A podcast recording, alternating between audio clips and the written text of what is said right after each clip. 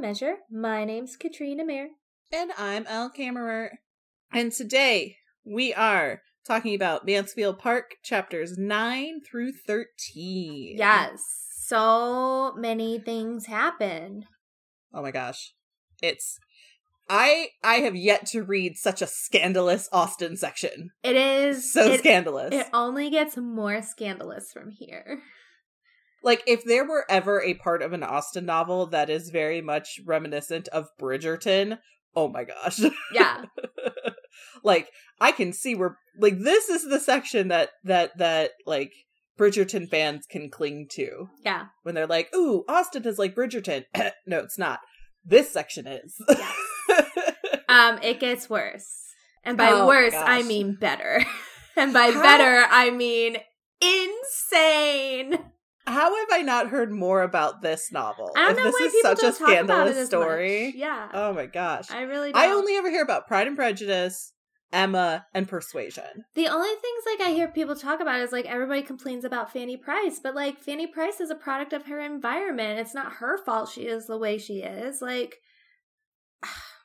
If I can quote again one of my favorite streamers, Fanny, get it together. Anyway. I know. I mean. Yeah, it would be nice if she could like stick up for herself more. And like I feel like by the end of the book she begins to do that, but like she's 18. She's been under her rich aunt and uncle's thumb all her life. Like I She I feel really like people are harder on her than what she deserves. It's I, I get a lot of um Catherine vibes, Catherine Morland Mhm. vibes from her in certain ways. Um, but where like Catherine Morland is like innocent and stuff like that, it's Fanny's a little bit more righteous than Catherine Moore. Her, righteous is that the word I want to use? She's like a little, she's like more moral, moral centered, Mhm. maybe. yeah, yeah, yeah, Yeah. Whereas the whole point of Catherine's journey is to realize that not everybody is, you know, perfect. Whereas Fanny kind of very clearly sees not everybody is perfect, and yeah, so she wants to like help correct that. But Catherine is just learning that. yeah. uh, in her story. But it's that that's odd like innocence and that odd like naivety that we, Mhm. I kind of see between the two. It's interesting to go from Northanger Abbey into this book and have those two characters that are kind of similar, yeah. you know, um, in that sense. But what I was gonna say was, um, yeah, like Fanny is very much a product of her environment because she was kind of taught to be this way. She was, yeah. Yeah. She was taught that she has, she is like separate from her cousins, and yeah, for sure. And also, I feel like where the like morality and stuff plays in, like you know, Fanny is expected to be that way because of like who she is and like what her family is like. And so she thinks, I think sometimes she thinks everybody should be that way. Um, also, Edmund is very like morally centered and she gets like a lot of her, she learns a lot from Edmund. She does. So in the annotated version, at one of the points where Edmund is talking about uh religion and morality and like how a clergyman can help like steer a community to a more moral kind of attitude. Um and Mary Crawford's just like religion. Anyway, in the annotated version, it talks about how Edmund is kind of talking about like external refinement and courtesy as well as like a commitment to good behavior and principles. And this is kind of where we kind of see some of the things with like his sisters. Like Maria and Julia have been educated well in the former virtues, like the refinement, the courtesy, and everything like that. But they're not necessarily good people. Mhm. so they don't really have that profound commitment to good behavior. They don't have the moral compass. Right, right. Well, I, I I like the way it's just the commitment to good behavior and principles. Yeah. So they're taught to be kind of you know have this this moral this refinement and be courteous and everything, but inside they they're not they don't have this commitment. Yeah. But Fanny Fanny naturally has this commitment to this good moral character, but she wasn't given the education to have that external refinement, Mm-hmm. and that's why everybody treats her, treats her like crap. Mm-hmm. So she has this good moralness inside of her, but nobody ever takes her seriously or treats her well because she doesn't have that external part. Yeah. And I have a feeling that that's going to become important because it's like the whole idea of like beauty isn't just on the outside, it's also on the inside. Yep. Morality isn't just on like how you act outside, it's how you act inside. Yep.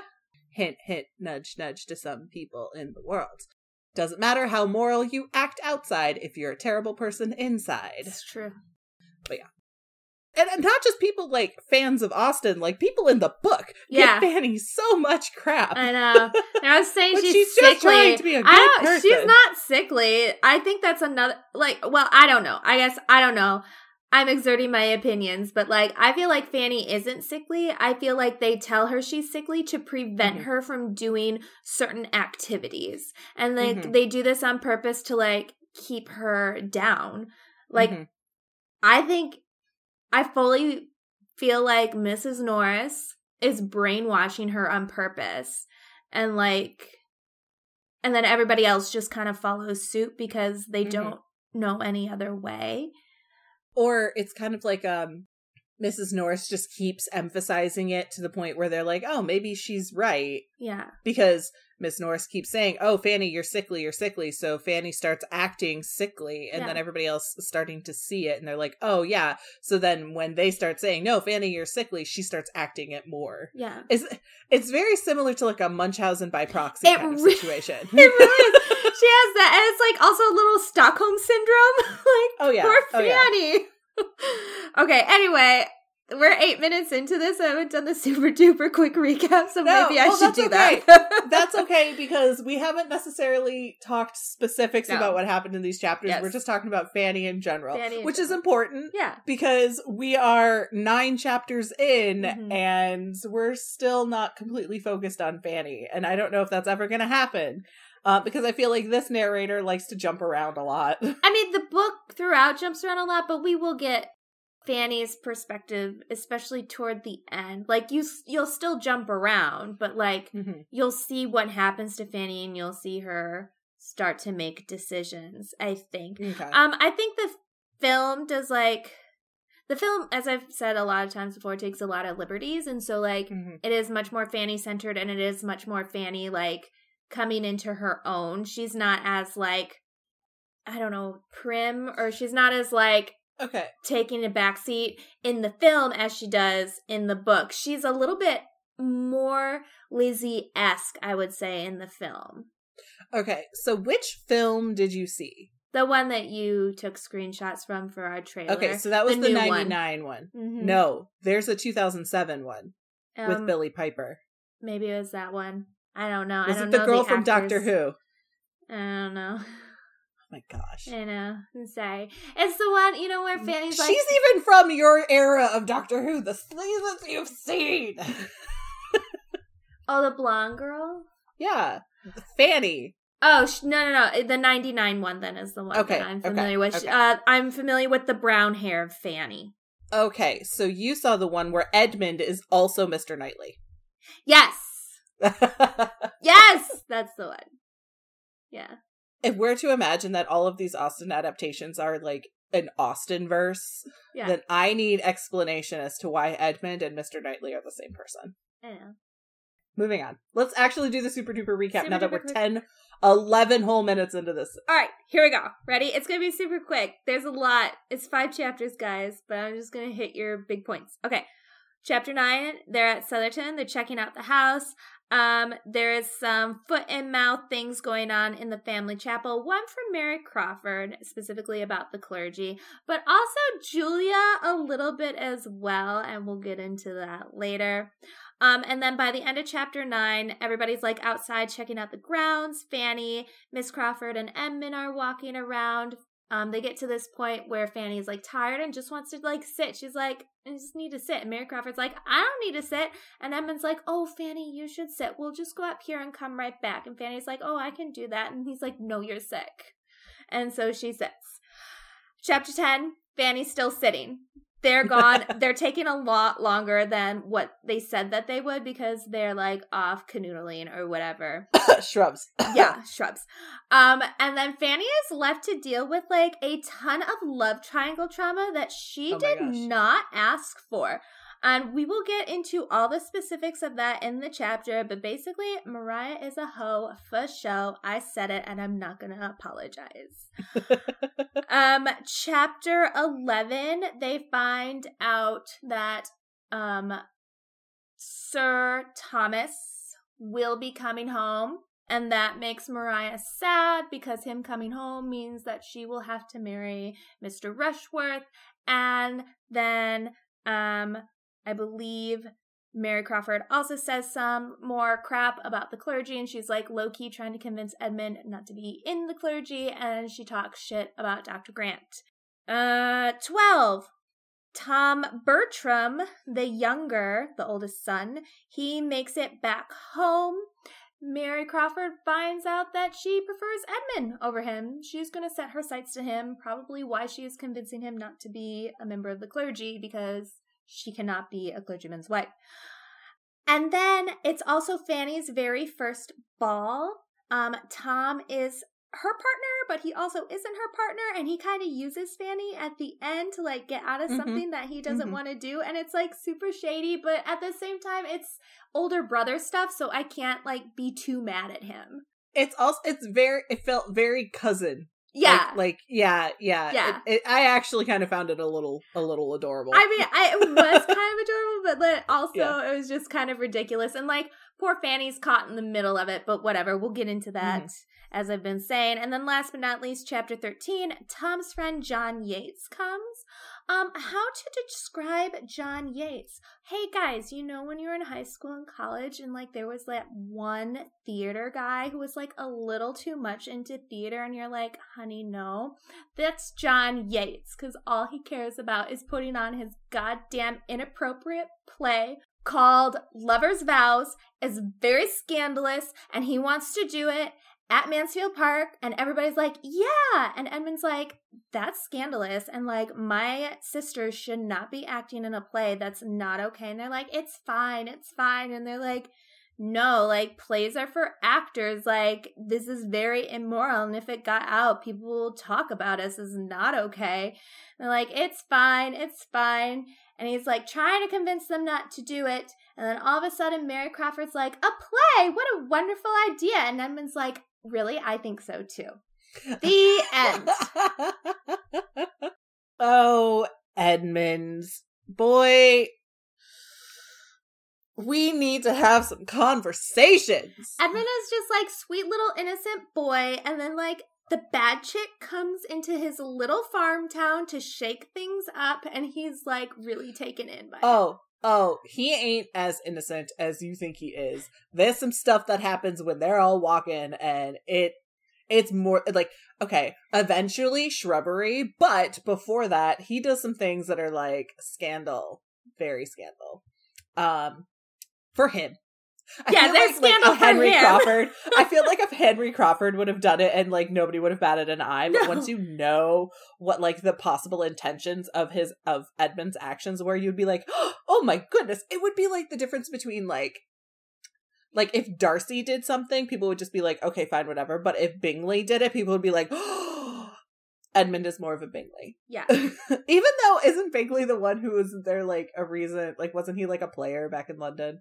Wasn't that kind That's of what Darcy says, but who knows? He seems like an Yeah. unreliable narrator to Sorry. me. Completely ignore everything I just said, but also don't.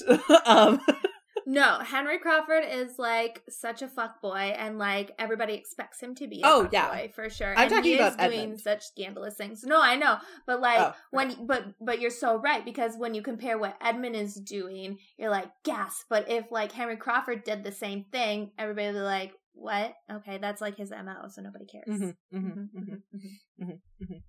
Okay. Um, let's just go by chapter by chapter and hit the main points. I think that's the easiest Okay, thing to do because there's just so much, guys. Buckle Oh, yeah. in. It's gonna be a long episode. Also, like, just so you know, we're going to be talking a lot about like the church back then slash like clergymen. Yeah. Um.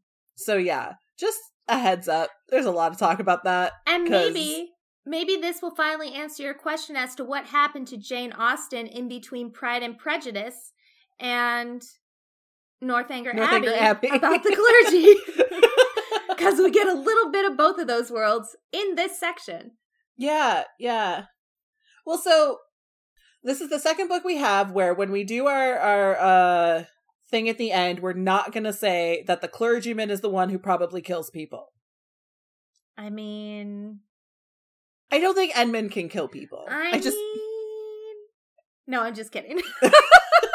maybe the maybe the previous clergyman's wife, Mrs. Norris. I Yeah. could totally see her being a possible serial killer, and this may be like foreshadowing for our eventual. What do we call them? Are ex, ex no superlatives, not Superlatives. Superlatives. That's a new one. We're gonna put expletives with the characters. oh my god. Fuck equals Henry Cross. Yes, Bitch equals Maria. for sure, and also Mary. Loki Mary. Yeah, And yeah, Loki Yeah, Mary. Loki Mary. Especially in this section. So let's talk about it. Yes. So they're walking around the house. Chapter nine. Yep. It's a big old grand house, but it's kind of decorated about 50 years prior. Mhm. Um, which kind of makes sense because Mr. Rushworth was actually talking about how things need that was that's his name, right? You Yep, looked at me funny. Rushworth. Okay. no, sorry. I something happened internally within my nasal capacities, and that's just my face. Um I was gonna say you heard Mr. Rushworth and you physically reacted in the same way Maria, I am Maria. does. anyway, um so they're walking around, uh it's 50 years too old and which makes sense because Mr. Rushworth talked about upgrading things. Now he was specifically talking about the gardens.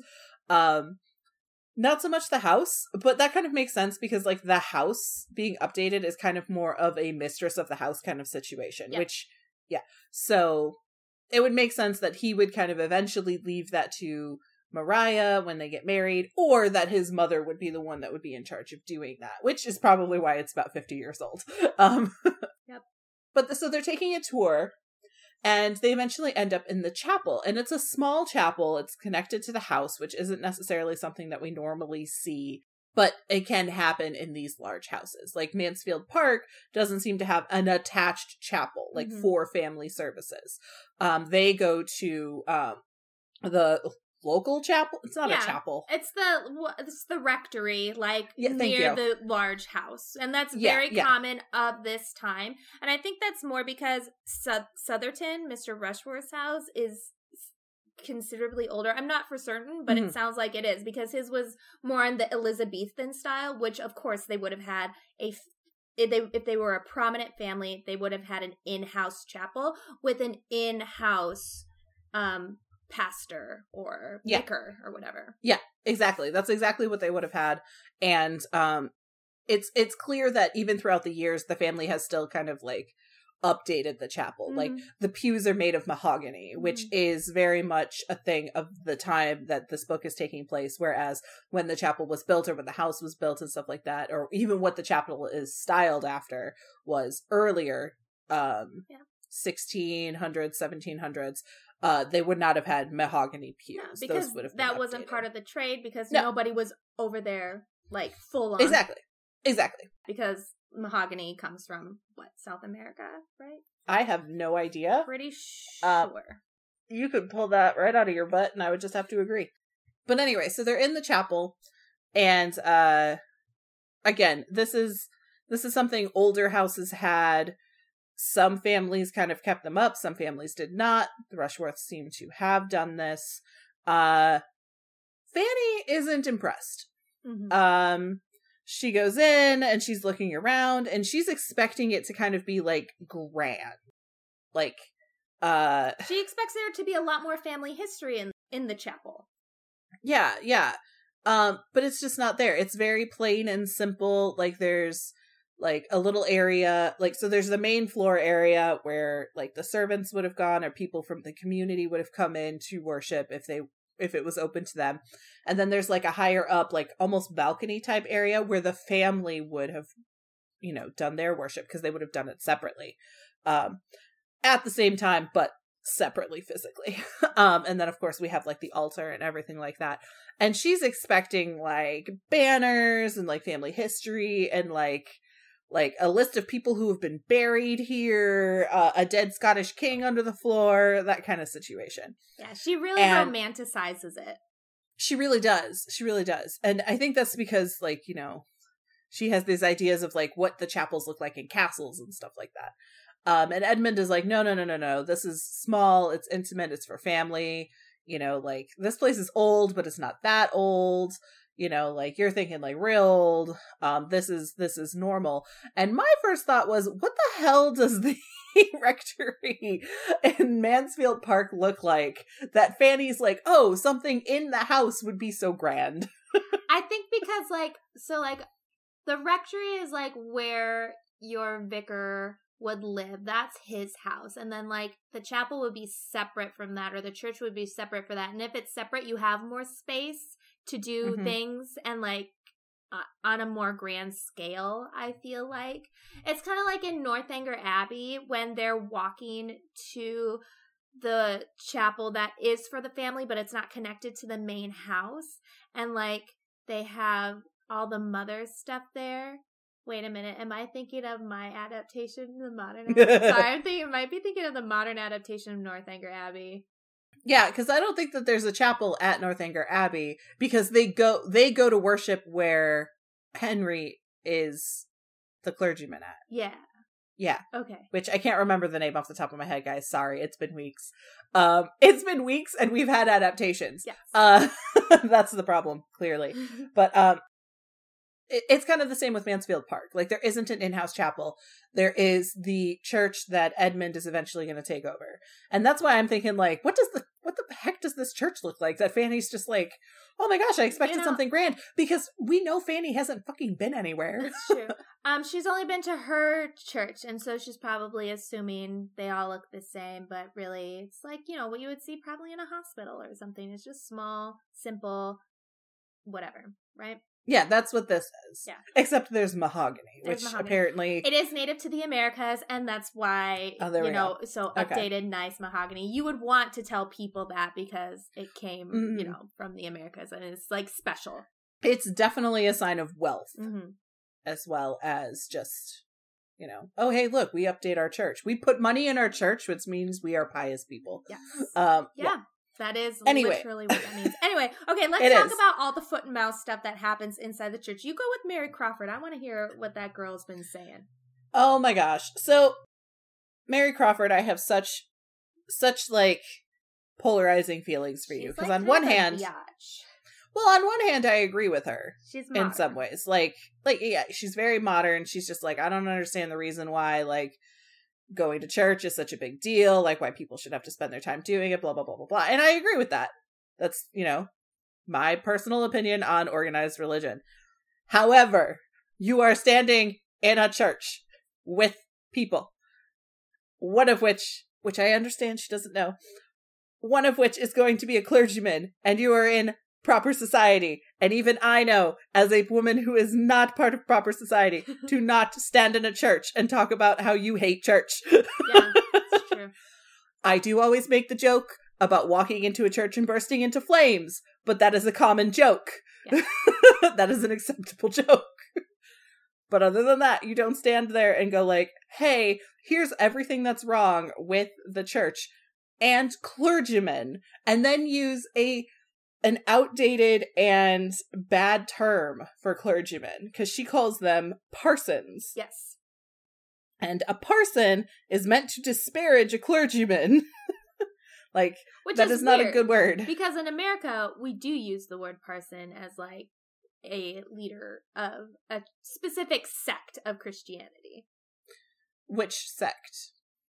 Isn't it like I asked because you're Catholic, yeah, so I don't know if that's a Catholic thing. Okay. I don't know. Thing. I just know that priest is Catholic and then anything else I don't know what it specifically goes to. Yeah. Like preacher, in terms of Christianity. Like preacher, parson, they're all pretty interchangeable. I feel like those are two interchangeable terms in America, but maybe I'm wrong and maybe it is offensive here and I'm learning something. Maybe, I don't know. But back in the day in England, yeah, that was something that people used to just to like uh, disparage a clergyman was to call them a parson. What does parson mean? That I don't know. It didn't it didn't go into details. Um but yeah, so Mary is very much a modern woman. She is, you know, part of the London fashion. Mm-hmm. Um and they're just not so worried so much about worship. You know, they're they're raised to have these manners and to just kind of be good people. Um but they're not necessarily working on being good people in terms of the church. They're not going to church and listening to the preacher and stuff like that and taking in all of these morals and values and lessons and making themselves good people, quote unquote, according to Mary. And she's fine with this. She's just like, look, like people only have so much time in the day. These things take 10 minutes. I would rather spend 10 extra minutes in bed. Like, don't need to do this. There's no reason for me to be like sitting in church listening to a preacher who also clearly doesn't want to be there and doesn't actually preach his own sermons. He's Mhm. actually borrowing sermons from other preachers. Yeah. Because that was a popular thing that like certain higher ups or just certain popular preachers or clergymen would publish their sermons and other clergymen would just use those instead of their own. Now, what's important is that Mary is used to this in the city. And London has recently grown significantly. So the churches in London are very full of people. So you're not going to have that like connection of community necessarily in London. So it, it it makes sense that Mary feels this way because Mhm. she doesn't have that sense of community. She doesn't have that sense of connection with the, with the clergymen and everything. So she's just like, eh, it's not worth it. But she's in the country where it is different, Yes. and she is saying this to country churchgoers Yes. and they're not okay with it because when she says all of this out loud to Fanny and Edmund, both of them are kind of like, uh, You are kind of offending a lot of people right now, girlfriend. so Edmund eventually goes into this whole thing where he's talking about the differences between churches in London and churches in the country. Mhm. and how churches in the country are community based and it is the it is the clergyman's job to kind of teach the moral values to the community to help better the community and he says that it's clear that people in the city are kind of like suffering from neglect. Mhm. uh they have gotten into the habit of not going to church. And that habit is just kind of easier for them. So they stopped and it's just you know it is what it is. And while it was very clear that he was initially offended by what mary said um he's just kind of giving her the benefit of the doubt in the sense that he's just he's realizing oh you feel this way because you haven't been going to church. And you know what? That's fine. You're in this habit of neglect. Maybe we can fix that kind of a situation you know or like you know I, i'm not going to hold it against you too much. Perhaps more Because he information will change your mind. Uh, also, he thinks she's like hot. yes. Yes. I'm just saying though. It's very clear that he's like offended and then like okay her situation is different. He's uh, the part the thing i'm emphasizing that he understands that her situation is different. He understands that she's coming from a different place. I guess it's not just she's hot i'm gonna forgive her. There's a bit more to it I than just- that i think. I feel like for me, I read it as he's like making excuses for her, like because he's attracted to her and he likes her. So he's like, yeah, what you said is offensive, but I'm just going to go ahead and turn it around in my head and like focus on the fact that you don't know and you're from here and you haven't been around this in a while. And like, it's almost like So- he's like trying to talk himself into not being offended of what she says because he likes her. So I would agree with that before we see the conversation that happens after she finds out that he is going to be a clergyman. Because all of that happens before he fi- she finds out that he is going to go into the clergy. But we have to we have to talk about something else before I skip to that part. So I'll come back to that Okay. because after Mary sticks her foot in her mouth, Julia walks in Yes. and is like, "Oh my gosh, Henry, look at Maria and Mr. Rushworth." I said his name right, Yeah, right? yeah. Yeah, sorry. Look at them standing so close together up at the altar. It looks like they're going to get married. Ugh, too bad they can't get married right now. At which point, Henry walks up to the altar and says to Maria, very quietly, but definitely says to her, oh, but not so quietly that like potentially other people couldn't hear it if they were Oh, really yeah. listening in. uh huh. Like her husband or her fiance who's standing Who's right there. standing right there? Yes. He says, I do not like to see Miss Bertram so near the altar. Which means I don't like seeing you with your fiance so close to the altar. It reminds me that you're engaged and I want to flirt with you. Sorry, I want to quote unquote be with you. Yeah. He doesn't want to At which marry point- her. He just sees Well- that as a conquest he's going to miss out on. Right. Yeah. Right. She doesn't realize She that doesn't though. realize that. No, she thinks that this is all part of his interest in her to be a wife. Mm-hmm. and she reacts in kind of a interesting way in that at first she steps back away from the altar like she's like oh shit i'm making henry uncomfortable i'll back away and then she remembers what the fuck i'm supposed to be marrying this other guy like i can't like make this look like i am okay with what henry was saying. I have to kind of like brush it off while also kind of being like yeah no i get it henry. I'm totally still into you as well.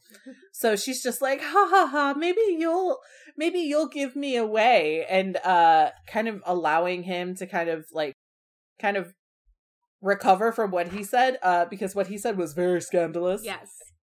at which point he's just like ha no i'd fall. It's okay. Uh, i'd be very clumsy at it. Which tells her oh i don't want to do that. I don't want to give you away. I want to keep you. And it's just like oh my gosh. They're flirting in public right there and her fucking fiance is standing right there. He's like oh no i don't like this. Oh ha ha ha maybe you'll give me away. You know like yeah yeah no like i get it. Ha ha you shouldn't have said that. Okay whatever. Oh no no no no i'd be too clumsy at it. Oh shit. He likes me. Ugh. And then julia. Julia's like riding the high off of getting to sit next to him all the way here, and then they're here, and then he, Julia sees this, and now she's like, "What? No." because her initial intent was oh see henry? She's getting married to this guy. Look it's right there. You shouldn't be interested in her. You should only be interested in me. Yep. so she takes one step further after seeing this and kind of like seeing that like her initial plan wasn't working. So she's like oh too bad edmund hasn't taken the orders yet otherwise we could have had the wedding right now like kind of doubling down on the fact that hey mm-hmm. my sister is getting married to this other guy henry back the fuck off and come flirt with me which is great Also, good for her back off Maria because I see what Oh, yeah. you're doing. yeah, like, yeah. Julia's that's actually probably dumb. more of what it is. yeah, it's more sisterly It's- competition. It is. Yeah. It is. Yeah. I, I agree with you now that you said that. Yeah, so it's like back the fuck off Maria. So she says, Edmund, too bad you can't marry them right now because you haven't taken the orders. At which point, Mary's like, fuck. the what? Um, sorry? I take back Uh, everything I hang on. Miss Crawford's countenance, as Julia spoke, might have amused a disinterested observer. She looked almost aghast under the new idea she was receiving. Fanny pitied her. How distressed she will be at what she just now said passed across her mind. Oh, so Fanny, knows. Yeah, but like Fan, Fanny, Fanny's more of the mindset like, oh, Miss Crawford's gonna feel bad because of what she said, but really, Miss Crawford is upset because the dude she likes is gonna go into this profession that she hates. That's No. why Mary Crawford's like, it's a little bit foot and mouth, but it's also like, wait a minute, what? You cannot. I'm not gonna be a a pastor's wife to use her term. Oh yeah, I want to talk about Fanny real fast, and that is that Fanny has the ability to be sassy. It's right there in her thoughts, I know. but she won't say it. I know, but like, and she won't even try. And you know why she won't even try to say it? Is because she's not witty. Like Jane Austen has like like full on knows that this character is not a witty character because if this had been Lizzie, Lizzie would have said something, and like I, I wonder if, Liz, if Lizzie might not have held her tongue initially. I don't think she would have, but if she had had the ability to hold her tongue until this moment happened, Lizzie would have said something fucking hilarious and so fucking witty. But Fanny doesn't have the ability to do that. So, But she has the thought. so I'm every Jane Austen character, and this is how I am Fanny Price. Where like I have the thoughts in my brain, but I cannot make them sound funny coming out of my mouth at the right time. Usually, it's Yeah. like a few hours later when I'm in the shower, and then I say it to like the shower head. Yeah.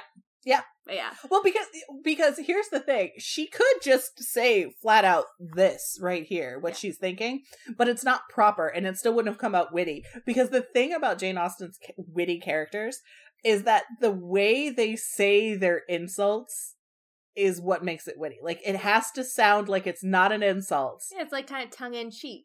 Yeah, Yeah. and Fanny does not have the ability to do this, No. and I kind of feel bad for her, but I also just love the fact that we got that little thought. Yeah. Because like Fanny's not as like she's not she's dumb. not as damsel in distress or whatever as Mhm. like people make her out to be. Like Mhm. she's observant.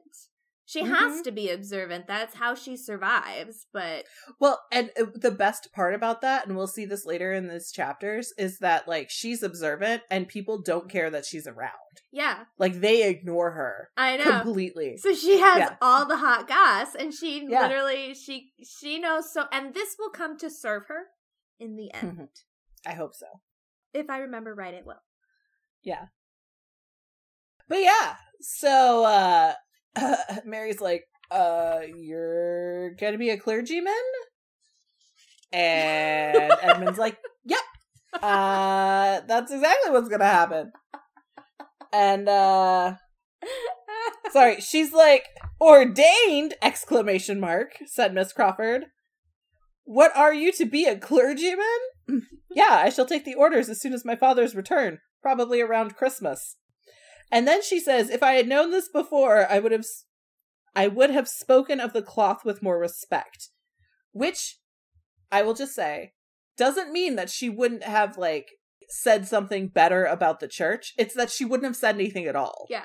That's the difference. The respect isn't that she would have like made it seem as though she had different opinions to Edmund. It would have been that she just wouldn't have brought it up. Yeah. Yeah.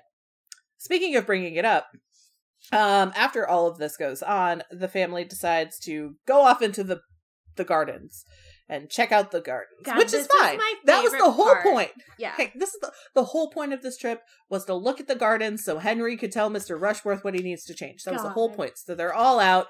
They break out into these groups. We have Miss Norris, Mrs. Rushworth, and poor Julia. Poor Julia. we have Mr. Rushworth, uh, Maria, and Henry go off.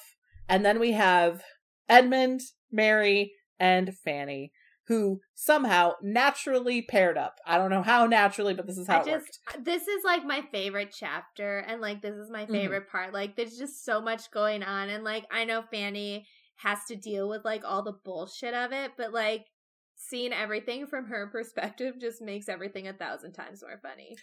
I feel like this part would make a really good scene in a play. It would be such a good scene. It you would know what be it so kind of reminds me of? Because it's just like on stage, off stage, on stage, off stage. It reminds me of Much Ado About Nothing when they're like in the gardens and they're like trying Mm. to like convince the other to like be with the Mhm. other one and they're like going and it like it's kind of has like that vibe where It I know really it's not the same things but like there's all these people moving around and doing different things for different reasons. Yeah, but you have your focus on the one character who stays in the scene. Yes, yes. and which for this is Fanny, and everybody else is moving around, and so much other stuff is happening.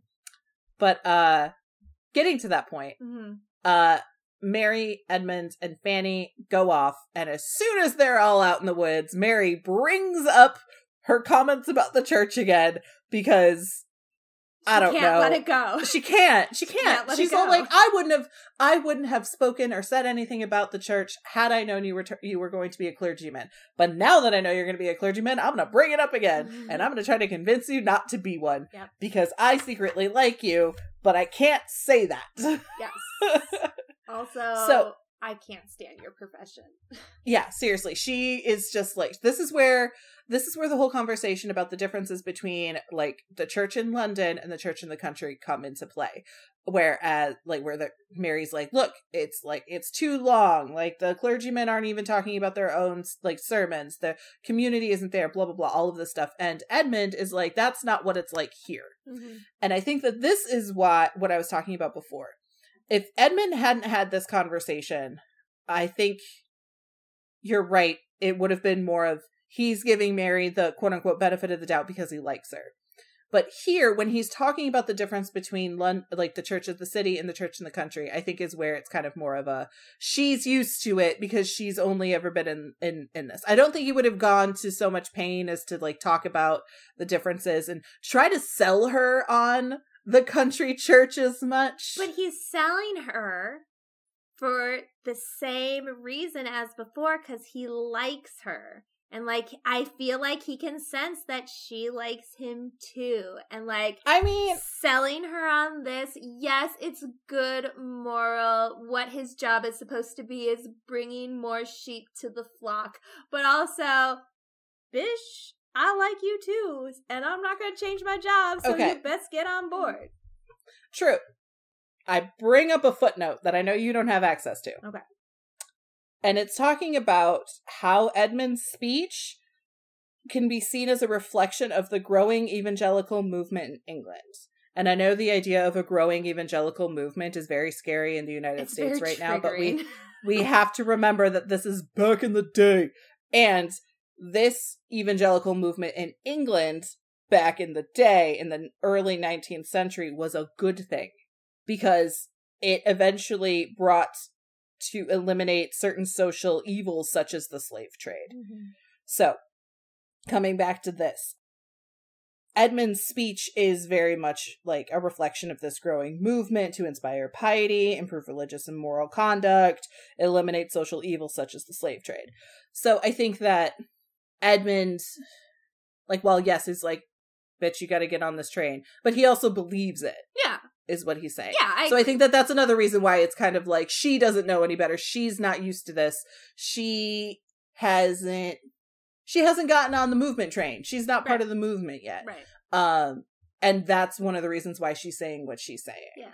So I think it's a little more like Yeah. yeah, she's cute, but also I can't take it to heart because this isn't what she grew up with. This isn't what she's used to.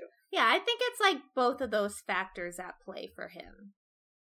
I do Mm-hmm. think it's both. Like I I think they one isn't better than the other. I think they're working in tandem for him. Because like that's to him to Edmund like love is going to like come through his being a clergyman. Like no matter what, like he's gonna have like love for his faith and bringing people in, and then he's gonna have like his romantic love and his like separate Mhm. life. And for him, they're not interchangeable, one or the other. They like work in tandem. Mm-hmm. Yeah, yeah. This is also where we have that con- or that that kind of uh conversation and that that nod to the difference between that external refinement and courtesy and the internal good behavior and principle Mm-hmm. That we're talking about. Because again, we have to remember that like Edmund is talking about this idea of, you know, you have to have the external and the internal. But Mary, she doesn't necessarily have either. Or she has both in some sense. Um, because she can be externally, you know, kind of have that refinement and that courtesy, except for when she was talking bad about the church in a fucking chapel. Um and then of course you know that internal which edmund wants to believe is there but he has yet to you know like he he just assumes it's going to be there because he wants to assume the best of people but we can kind of already tell that that's not the case Yeah. so yeah. Yep. Um, should we talk about the other craziness that happens in this chapter? well i was just going to say so they're walking and they're walking and uh this is where edmund gets a little scandalous. So fanny is just like oh i'm tired. Do you guys mind if like the next because it's hot out. Yeah. it's, it's hot out. Even mary talks about oh it's so hot. Can we go into the woods? Mm-hmm. um where it's shaded. So fanny gets tired and uh edmund's like oh okay yeah no here take my arm. So fanny does. And then he's like oh mary you must also be tired. Here take my arm. Scandalous. They are two unmarried young people. No.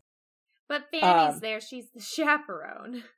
Though it seems Edmund offered his arm purely from concern for her, it becomes an opportunity for him to also make hi- this offer to Mary. Propriety would normally prohibit him from doing so, for physical contact between unmarried and unrelated young people was discouraged.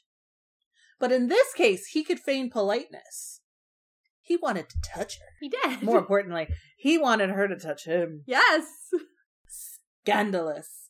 So he's all like, and and this is what I'm talking about. Like, uh, Henry Crawford could have done this, and nobody would have batted an eye. But Edmund, Yeah. the soon-to-be clergyman, how The moral dare he? police. How dare he offer his arm to a woman who is not very clearly struggling? Which, by the way, he does make a comment about how like Mary is like barely touching him and how it doesn't feel like it's anything, and then talks about how he has offered his arm like this to a man, which the annotations very clearly are like probably drunk men he helps yeah, like it is. you know It is Yeah, drunk men. yeah, Yes. but I a little part of me wanted to be like, oh, is he offering his hand to some men too? I what do we mean, know about maybe. Edmund? Ooh. Maybe.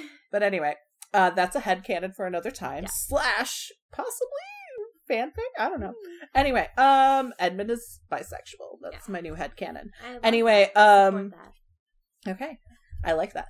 Uh anyway, so they're walking and then they find a place to sit down and then Mary is just like, I'm so bored. Yeah, because Edmund, she let's go into clearly has. ADHD and cannot sit still. Mary. Crawford, I've said it here, she has undiagnosed ADHD and she can't sit still. She can't. Yeah. She can't. So she's like, uh, Edmund, can we like walk over there a little bit? And Edmund's like, yes.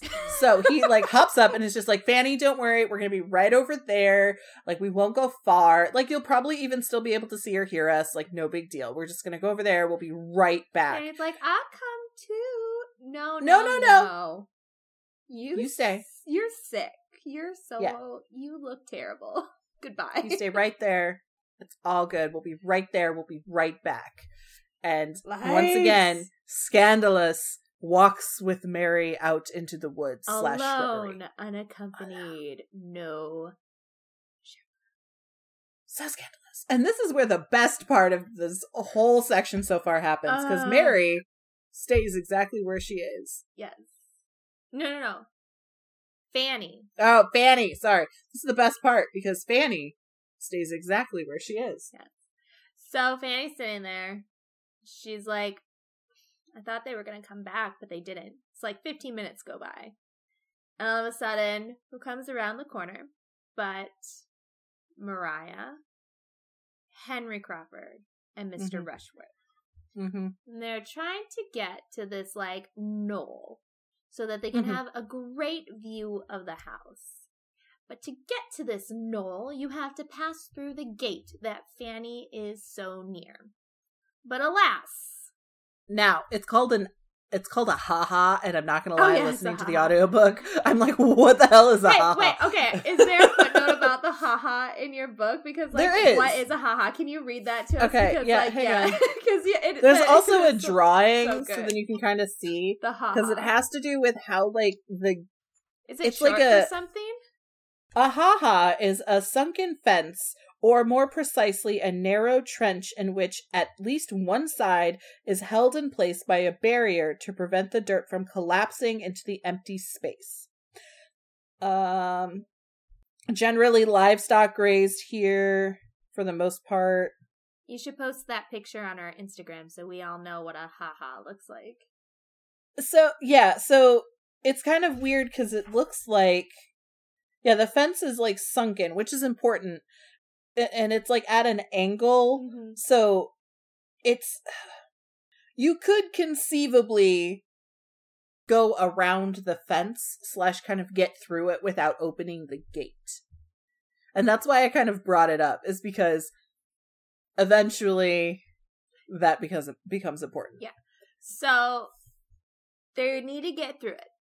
Mhm. Mr. Rushworth does not have the key because it's locked. Because, you know, that makes Mhm. sense. Like, if this is an area where potentially livestock would be kept, you know, you don't want them, like, getting out or whatever. because they're really really good at opening locked gate or unlocked gates. I mean, they can plow through things. I don't. You never know. Like I've seen seen some shit. Okay, so Mr. Usher's it's like, oh, if only I had the key, we could get to the grassy knoll and see the house and all this stuff. And Maria's like, oh, you didn't bring the key. You've ruined my day, basically. Yeah. basically. Mhm. And Mr. Rushworth is like, okay, I'll go. I'll go get the key. I'm go. I'm gonna go get the key. I'm go. I'm going. And like, they're a ways from the house. Like these Mm-hmm. Oh, yeah. are extensive, so he's like going as fast as he can. But like, it's you know the 1800s, and he's wearing like clothes that they wore then, which is not good for like and it's hot a ton of activity and it's like hot and like yeah so he's off to get the key and they're they're probably waiting like two minutes and maria's like oh what is taking him so long And they talk in front of Fanny, they're no which is the best freaking part. flirt in front of fanny It's so there's so much. There's so much. Like Henry pretty much flat out like asks Maria if she is happy with her prospects. Yeah. And what's interesting is the way he phrases prospects makes it sound as if he's asking if she's happy about the view that they currently have or the view that they're going to have when really he's like are you happy with Mr. Rushworth? Like, are you happy with the prospect of marrying him? And Maria knows exactly what he is talking about. Yeah. So she actually answers both. Like, one, yeah, I'm happy with the prospect of going to the grassy knoll and looking at the house. Um, because she needs to uh have that as as as kind of like a response and a, an excuse for her next action. But then she's also like, mm, I'm not really looking that like forward to my prospects and I'm feeling trapped. And she uses the gate to talk about how she's feeling trapped in her engagement to Mr. Rushworth. yeah So, what does Henry do? But look at her and say, I think we could get past that gate with my assistance. aka we can fool around and you can still keep the little image of wife and this house that you want because really that's what's ideal for him is like Right. being able to fool around with her and not have a commitment with her so he can leave her like that's his Now- whole prerogative that's his prerogative. That's not but hers. that's not what he is saying to her. No. He is saying to her, "Oh, I think we can get you out of feeling trapped in your engagement by being with me." Not necessarily, "Oh, hey, we can fool around and then you can go back to him because she was feeling trapped with him." I think he's saying, "I can get you out of feeling trapped and get you out of your engagement." yeah Because remember, he doesn't want her to know that he just wants to fool around without commitment. Yeah. Like he's leading her on to think, oh, he she can be his wife. yeah So that's that's this whole thing. Now, because they used the grassy knoll and the view and the gate as their code words, uh, they're also talking like literally, like Henry can help get her around this gate Yeah. physically in front of them. So they decide to fucking do that. Like they just go over and like he helps her over the gate or around the gate and they go off.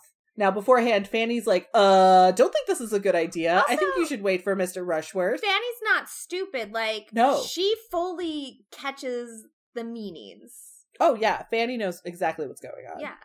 And she's doing everything in her power to convince them to stay, and they don't. And she's like, Maria, no, Maria, you'll fall. Maria, you'll tear your dress. And by the time she gets it out, she's already on the other side.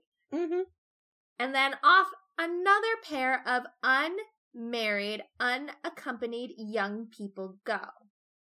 Off into the grassy knoll slash shrubbery. After full on flirting in front of Fanny, they go off on their own, to which it says right in the book, Fanny, feeling all of this to be wrong, could not help but making an effort to prevent it because she was just like, uh, no, I don't think this is a good idea.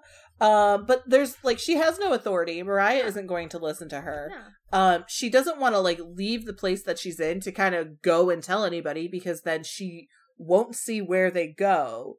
And like, she's also still waiting for Edmund and Mary because that's also another group that's like doing something she doesn't want or she doesn't think is right. Poor Fanny. So she sees all of this happen and they go off into the shrubbery and Edmund and Mary are still gone and she's just sitting there like, okay. Everybody is doing bad shit. Yeah. And then who comes along?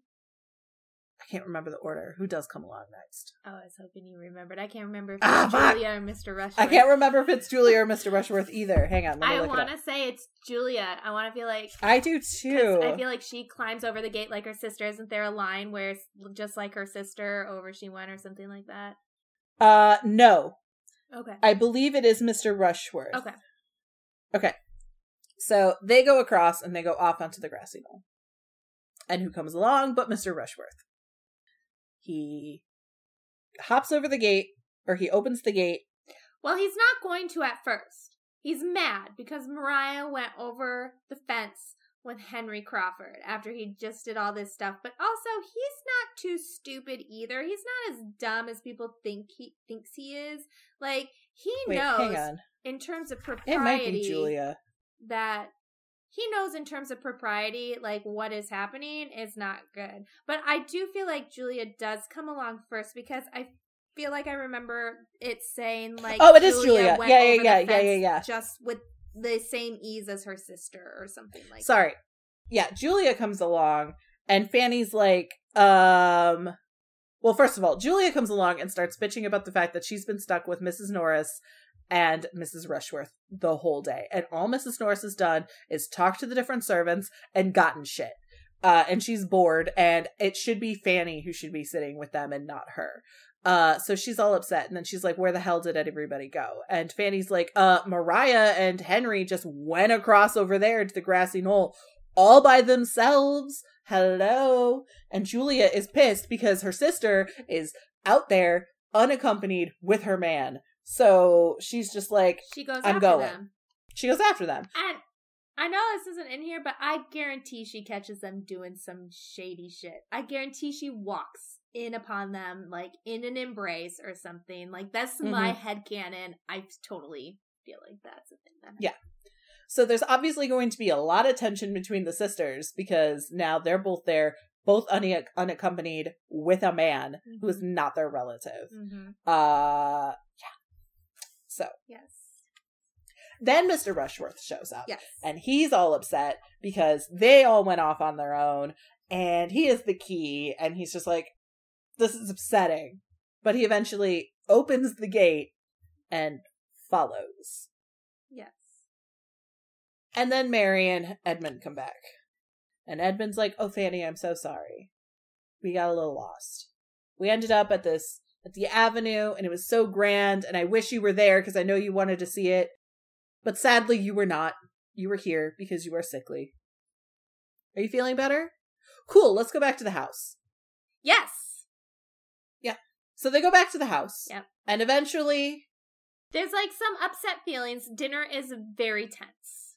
well there's i just want to like rewind just a second and you know how you were like oh i bet julia caught them then mr rushworth shows up. And maria is probably just like fuck i can't i can't flirt with henry because she probably she had no problems flirting with henry in front of julia. Yeah. like we all know this already. Mm-hmm. So her fiance comes back and then she has to walk with her fiance and Julia has like gets to sit there and flirt with Henry. And it's just like I would love to have just seen all of that and just like seen Henry's face and like all of that because you know he had to immediately switch on to the char- to charming Julia. For I just I wanted to see that.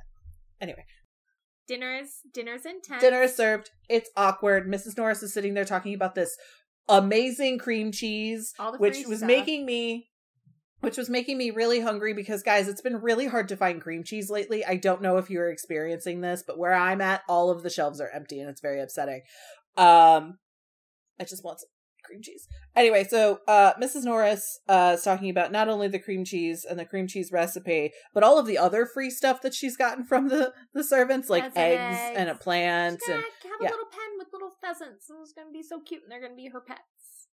Yeah, and then eventually, you know, like she could eat them, I guess.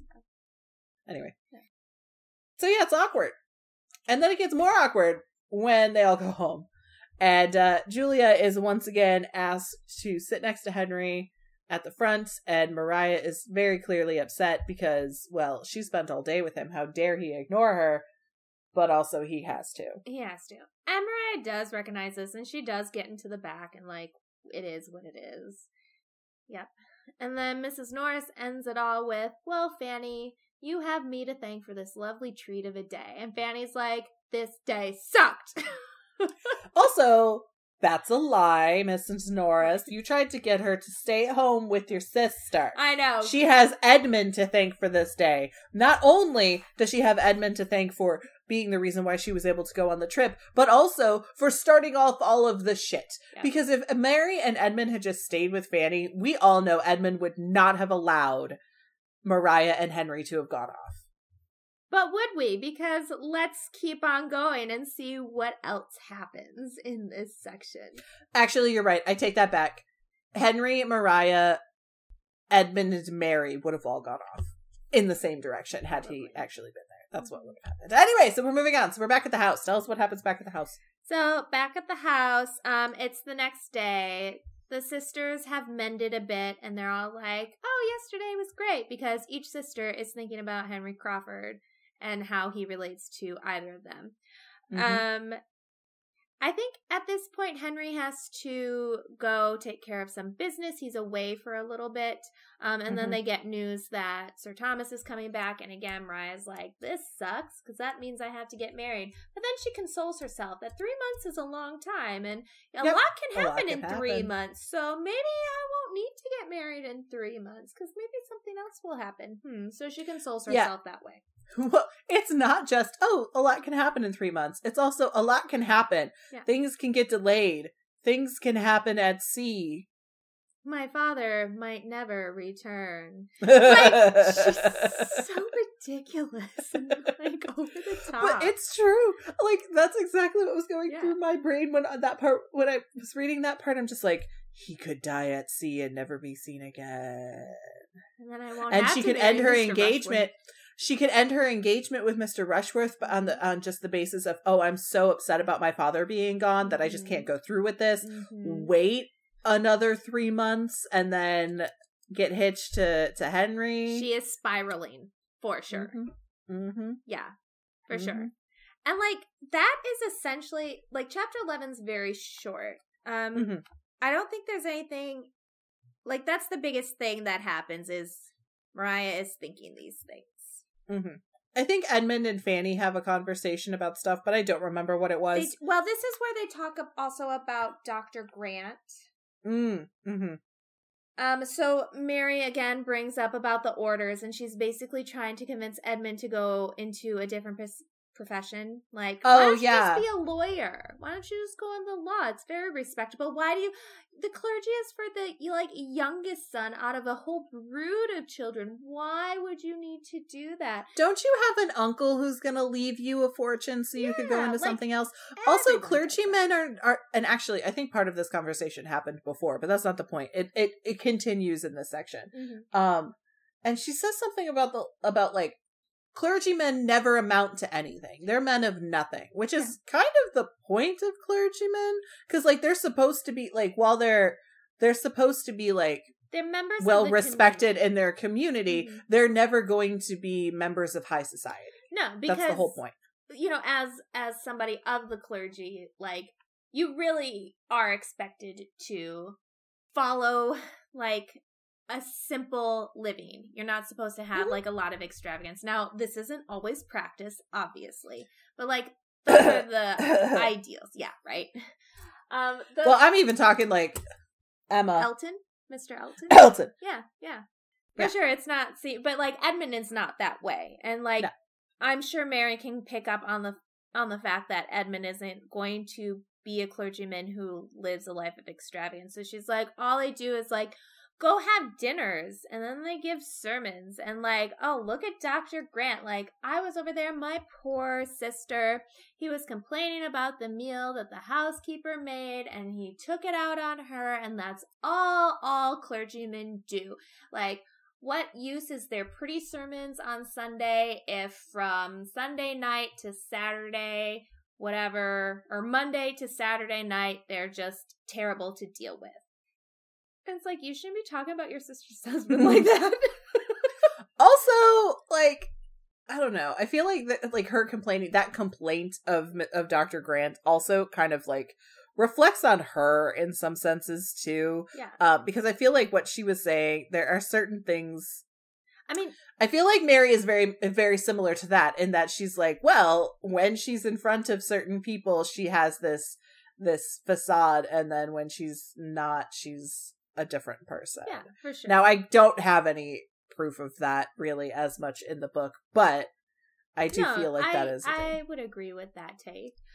Also, Mhm. like, I can totally see Dr. Grant being like curmudgeonly, like totally, like especially like the conversation he had with Mrs. Norris, but maybe he just hates Mrs. Norris. Like, Mhm. I mean, and I don't blame him, but also like.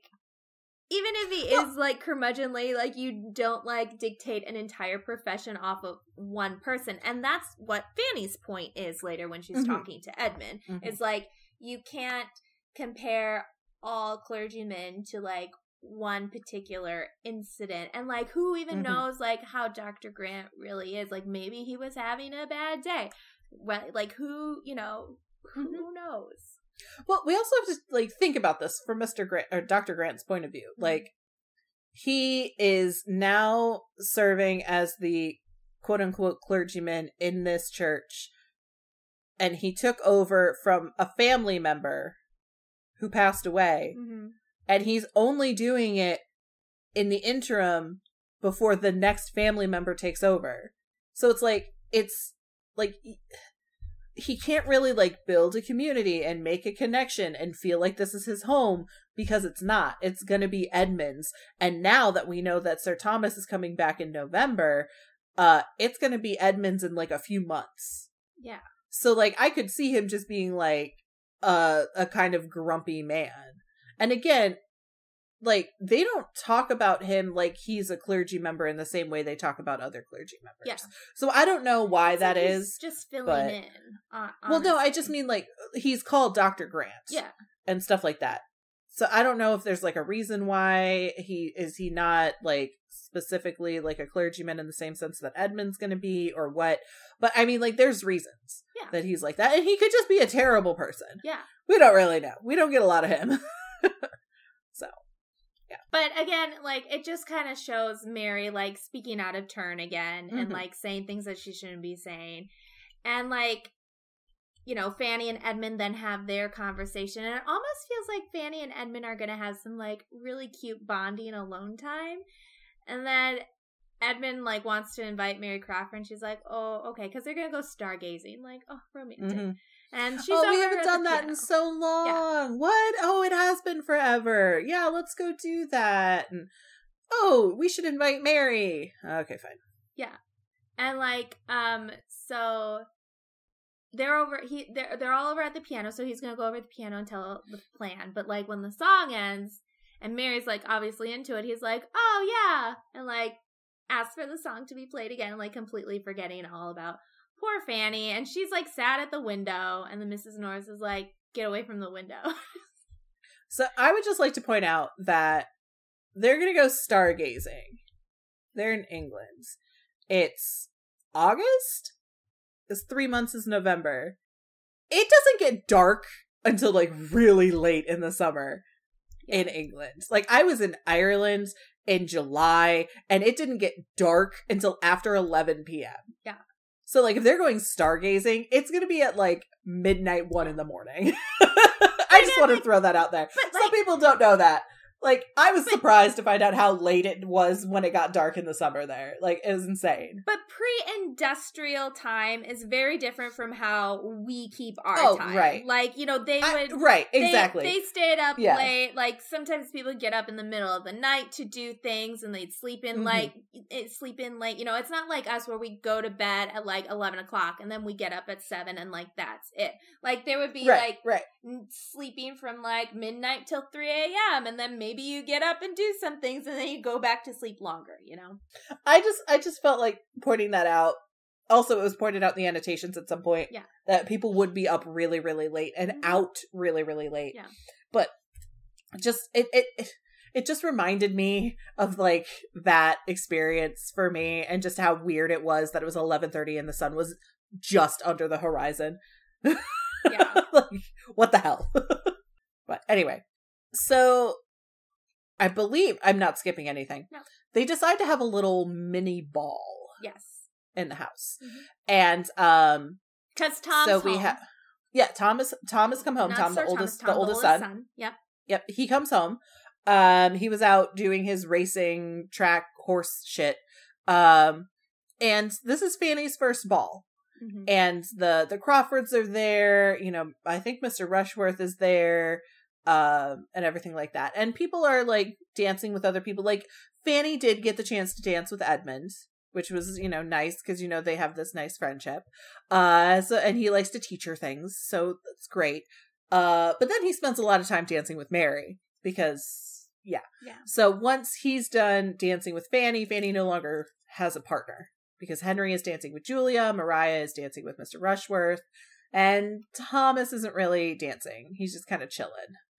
But then things get a little weird for Thomas. I don't remember the details, so you're going to have to fill this one in. So what happens is Fanny's sitting down, as you said. She has no one to dance with because Tom is off doing something and he's like supposed to be her partner in a sense. And she's just waiting. Mrs. Norris is there. Mrs. Is it Mrs. Rushworth or is it Mrs. Grant? I think Mrs. Grant is there for okay, sure. so it's Mrs. Yeah. Norris. Uh, Dr. Grant we know is there. Um and Mrs. Norris is like, you know, just like talking about like, oh, look at Julia. Oh, look at Maria. Oh, all of this stuff. Whatever, whatever. Look at these partners. So prettily like matched up, whatever, whatever. And then Tom comes over and like, oh, Fanny, I suppose you want to dance. And Fanny's Mhm. like, can read the room. and she's like, no, we don't have to. He's like, oh, good, thank God, I don't want to dance. And he sits down and he gets a newspaper. And Mrs. Norris starts suggesting that they play cards and like, you know, they're talking That's it. with Dr. Grant about like other things. And then she like suggests this and she's like, Tom, you will be our fourth. Tom can do this. Like she's telling him mm-hmm. essentially to play cards with them. And Tom's like, oh yes, I would love to play cards with you, but I can't because I have to go dance with Fanny. And so he takes Fanny out onto the floor and he's like, could you believe that? And he goes on this tirade about how he hates being volunteered to do things in a way that Mhm. is like, it sounds like they're asking you, but they're really telling you. And like, why would I want to play with Dr. Grant? He is like such a bore. And him and Dr. Grant do have like a little mini conversation like right before all of this probably like talking about like things in America and like his dad's business or whatever. I don't really know. It's like a very short little section where it like tells all the different things that they're talking about and then Mrs. Norris interjects and is like play cards and Tom's like no bye and that's how that chapter ends. and, and you know, like, yeah, it's kind of like, and not shady, slippery is a good word. Thomas is very slippery in this, where he's just like, "Whoop, nope, I gotta go dance with Fanny," uh, and like, it, I just think it's kind of funny because, like, we know, like, she's the like young kid cousin, and he's been off doing his own thing. He probably doesn't think much of Fanny or anything like that, but just the idea of like okay no cousin you're coming with me you're gonna help me out like that's that's very much cousin vibes and i really liked it because she was just like yeah okay fine i'll go you know and like yeah i i, I it, it that felt more like they were actually family than anything else in this book so far Yeah. like like fanny and maria and julia don't feel like they're family. Like if anything they feel like ugly stepsisters. Mhm. um and then obviously like fanny and edmund have like this nice connection but it's it, it's i don't know there's something weird because we know how the book ends but i want to say it's you know. Yeah. but that like thomas and fanny in this moment it was platonic obviously and also just very familial. Like okay nope i got this young cousin we're she's gonna use she's gonna help me out let's go do this Mhm. so yeah i just i really liked that part Yeah. I, I don't know why i just really like that part Yeah. but moving on Yeah, moving on. Our last chapter of this section. I just realized what time we're at. Yeah. Sorry, guys. I told you at the beginning it's going to be a long one. We had a lot to say, but we can we can wrap this up nice and neat because this section is really just setting us up for next week. So it's kind of like a little preview Um, Mhm. basically, as I mentioned in my recap, we have the introduction of the character John Yates, who is Tom's friend. John Yates is coming to stay at Mansfield Park because he was staying with these other people and they were going to put on this play called Lovers of Vows, which is actually incredibly scandalous, supposedly.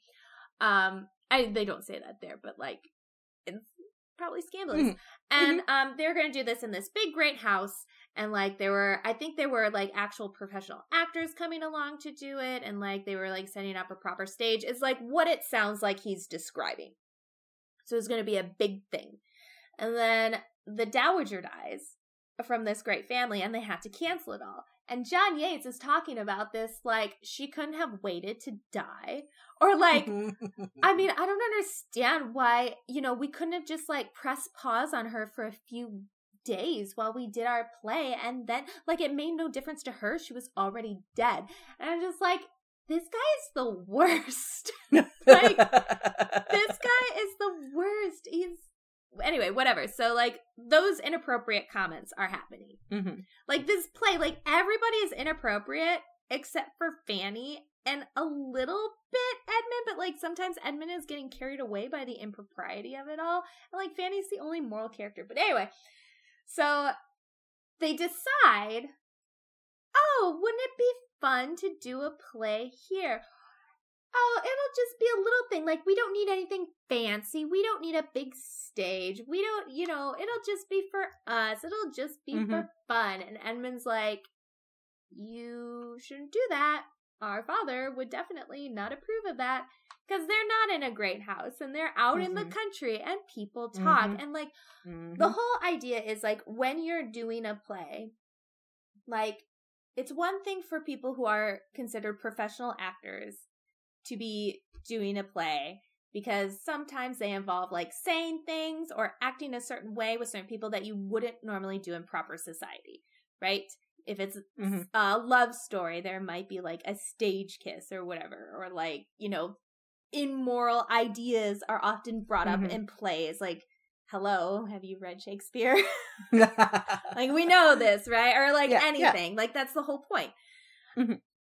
So it's one thing for like professional people to be doing this, but it's a completely n- another thing to put on an amateur play because you Mhm. are not considered of that profession. And even if you were like people of the acting profession were a little bit looked down upon like during this Mhm. time period. because they yeah because these plays had immoral acts in Yeah. them so then people had to act out these immoral things Yeah. and even though the point of the play was to teach the audience hey this is a bad thing you still had like the actor still had to do it Yes. and so that was like th- the idea of a professional actor knew the difference between what he was doing professionally and what he was doing in real life so like those moral acts wouldn't be hopefully wouldn't be something he would do outside of like Mm-hmm. his his job but as a non-professional seeing somebody do that on stage and not having that dis- that distinct thing between work and not work yes. is is not a good thing Moreover, at this time, like, just like to take it a little step further, like, tr- historically, acting was a male profession because, Mhm. Again, it's improper. You would not want to put a woman in a moral quandary by putting her up on the stage. However, at this time, I feel like women are a little bit like more on the stage. It's not illegal anymore. Is that is that right? In the early 1800s, Um, is it still illegal, or is it legal to have a female actor I'm- actress? i would think that it would be legal by then but even if it's legal in this time period, it's still like questionable. And again, like what does it say about a woman who is acting on stage in a certain show or being a certain way? Like it's not respectable. It's not Mhm. a respectable profession for a woman. No profession really is really that respectable for a woman in this time because they were supposed to work, right? Anyway, whatever. Sorry. So when they bring up the idea of the play, and then Maria and Julia want to be part of the play, Edmund's like, what? No, what? They, what? We cannot all be in a play, and my sisters cannot be in a play. And like, what would our fathers say to our sisters being in a play? And Tom's like, don't worry, we'll, we'll watch them. It'll be fine. Nothing inappropriate will happen. It's not like we're going to put on this play for the whole town. It's just going to be for us, for fun. Edmund's like, fun leads to sex. Um, no, he doesn't say that, but basically he's thinking that. so he's like trying to squash this. But Tom is like a little bit getting his way. He can't steamroll, you know, they're steamrolling over Edmund's points. He brings it up to the sisters. The sisters are like, Edmund, you're being crazy and a wet mop. Like, we can be in a play if we want to. And he's like at the verge of like getting Mrs. Norris to come in and shut it down when Henry Crawford comes bursting in and is like, Mary Crawford will take any little part she wants. She can't wait to be in the play. And all of a sudden, Edmund is like, oh, well, then I guess we can put on a play. Because I would love to see Mary Crawford in a unmoral position. exactly. Moreover, he would probably love a part where he could be paired opposite Mary Crawford because, again, mm-hmm. mm, so he is setting himself up to do the things that he does not want his sisters to do because he he's setting up girl. more so he is setting up the woman he likes to do the things that he doesn't want his sisters to do with which is even more interesting yeah with him yeah but yeah it's it's it's, it's an interesting take like it really is. not my sisters but my wife yeah sorry not my sisters but my potential wife yeah it's i don't want to say it's hypocritical i just feel like Edmund is Oh, just, it's a bit hypocritical. I just feel like Edmund is so out of his ken. Like he is that the right term? I just feel like Edmund no is idea. so out of his league here. Like he has he has no idea how to navigate these quandaries. He Do you know really why? Doesn't. Do you know why? It's because he's been at Oxford or Cambridge, whatever whatever school he's been going to for so long. Yeah for so long learning to be a clergyman and only dating men because yeah. he's bisexual. he's only been around men. Yeah, he's only ever dated men, so he yeah. uh, doesn't know how to date a woman. Yeah. Yeah. Mm-hmm. Yeah. Mm-hmm. Headcanon. No, but but for real skis though in the book, like he's just been around men a lot and then he's been out in the country yeah. and he's lived a very sheltered life and then here comes this mm-hmm. modern woman with modern mm-hmm. ideas. So he's like, well, maybe we can try it. Mm-hmm. He's only ever dated men, and he lives in the country, and he can't be he can't be like openly bisexual in the country. We all know this. We all understand this. Yeah, it's it's it's hard to be part of the alphabet mafia in the country. We sure, know sure. it's okay. It's okay, Edmund. I got you. Got you, boo. So this whole section ends with poor Fanny once again being the person like, maybe this isn't a good idea. And scene. But we're set up for this immoral play going forward, we, which should be interesting. We don't know the play yet. We don't know that it's like an immoral play, but even if the play itself is fine and not questionable, mm-hmm. the the idea of acting in it mm-hmm. is for mm-hmm. for this family. Yes. Mm-hmm.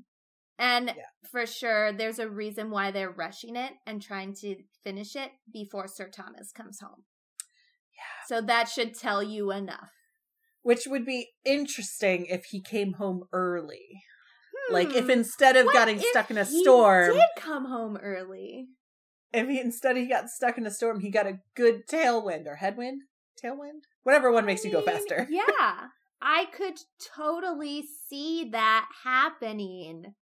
You are really bad at having a lying voice. I'm not having a lying voice. I'm doing this on purpose. All right, let's stop before I just basically tell you the whole book. Here we go. We're already an hour and a half in. Hopefully, you haven't stopped listening at this point, um, especially because this is because of good shit.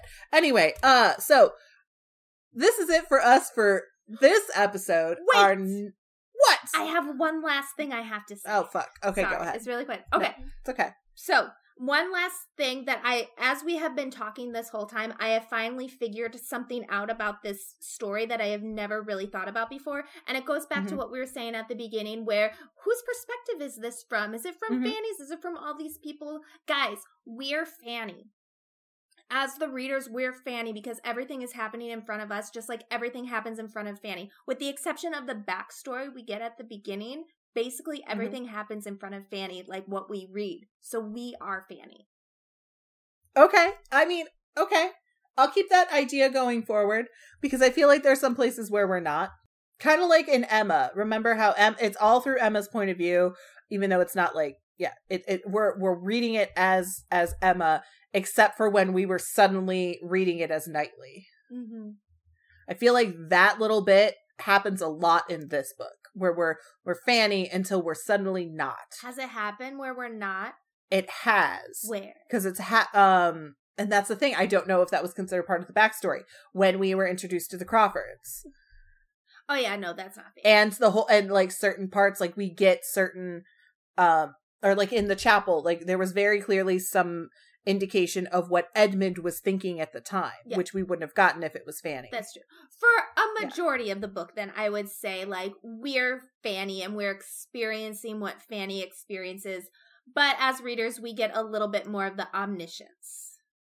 yeah because we do very clearly get the thoughts and feelings of other characters because like we obviously like fanny wouldn't know exactly what's going through julia's head when she's sitting there being jealous of maria kind of a situation Yeah. or what was going through henry's head as he stepped up to like speak to maria at the altar and stuff like that Yeah. Yeah. But anyway so moving on we'll keep that in mind as we go forward and speaking of going forward our next chapters are chapters 14 through 18 Yes. and I have a feeling it's going to focus a lot about this play. So that's where we're going. Thank you for dealing with us in this really long episode. Hopefully, we won't have too many more really long episodes, but this one was just so juicy. Lots of different moving parts. So that's it. Thanks for listening, and we'll see you next time. Bye. Wit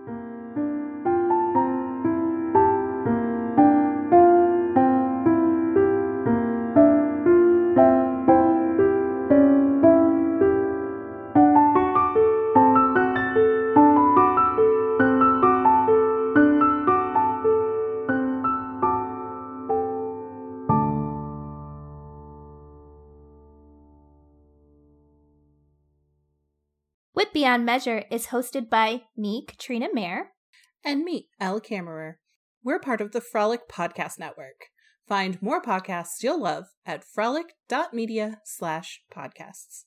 Our music was composed by Shane Ivers, and our artwork was created by the beautiful and talented Katie Keneally. You can find us wherever you listen to podcasts, or you can find us on our website at witbeyondmeasure.com, or follow us on Instagram for all of our updates, memes, and just fun stuff. Our handle is at WBM Podcast. I'm going to say that again. It's WBM Podcast.